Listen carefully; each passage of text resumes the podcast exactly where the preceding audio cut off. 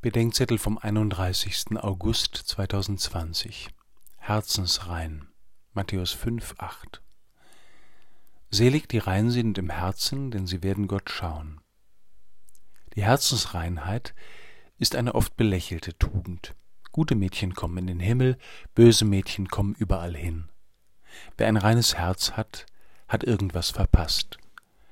Dahinter liegt das große Missverständnis, der biblische Sündenfall sei doch eigentlich ein Glücksfall gewesen.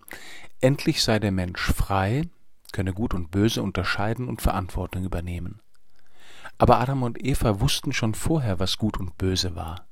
Wir müssen das Böse nicht tun, um es zu kennen. Der Sündenfall besteht darin, sich die Erkenntnis von Gut und Böse von Gott nicht mehr schenken zu lassen, sondern sie sich zu nehmen. Danach war nichts mehr Gabe und Geschenk, weder die Schöpfung noch ihre Früchte, die Eva für den Adam nicht und der Adam für die Eva nicht. Es wird einem nichts geschenkt. Was ich haben will, muss ich mir nehmen. Deshalb die Feigenblätter.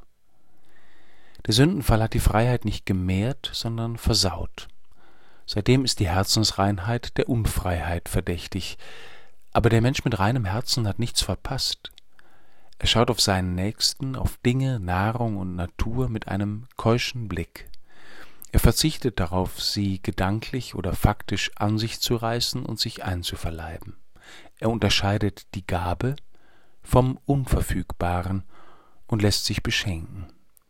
Die reine Absicht des reinen Herzens ist die angemessene Antwort auf die Würde der Schöpfung. Mit ihr beginnen wir schon hier, den unverfügbaren Gott zu schauen. Schenke uns ein reines Herz, das deinen Willen kennt und liebt, das die Welt in deinem Lichte sieht, das offen ist für deine Gaben und in allem Ausschau hält nach dir. Amen.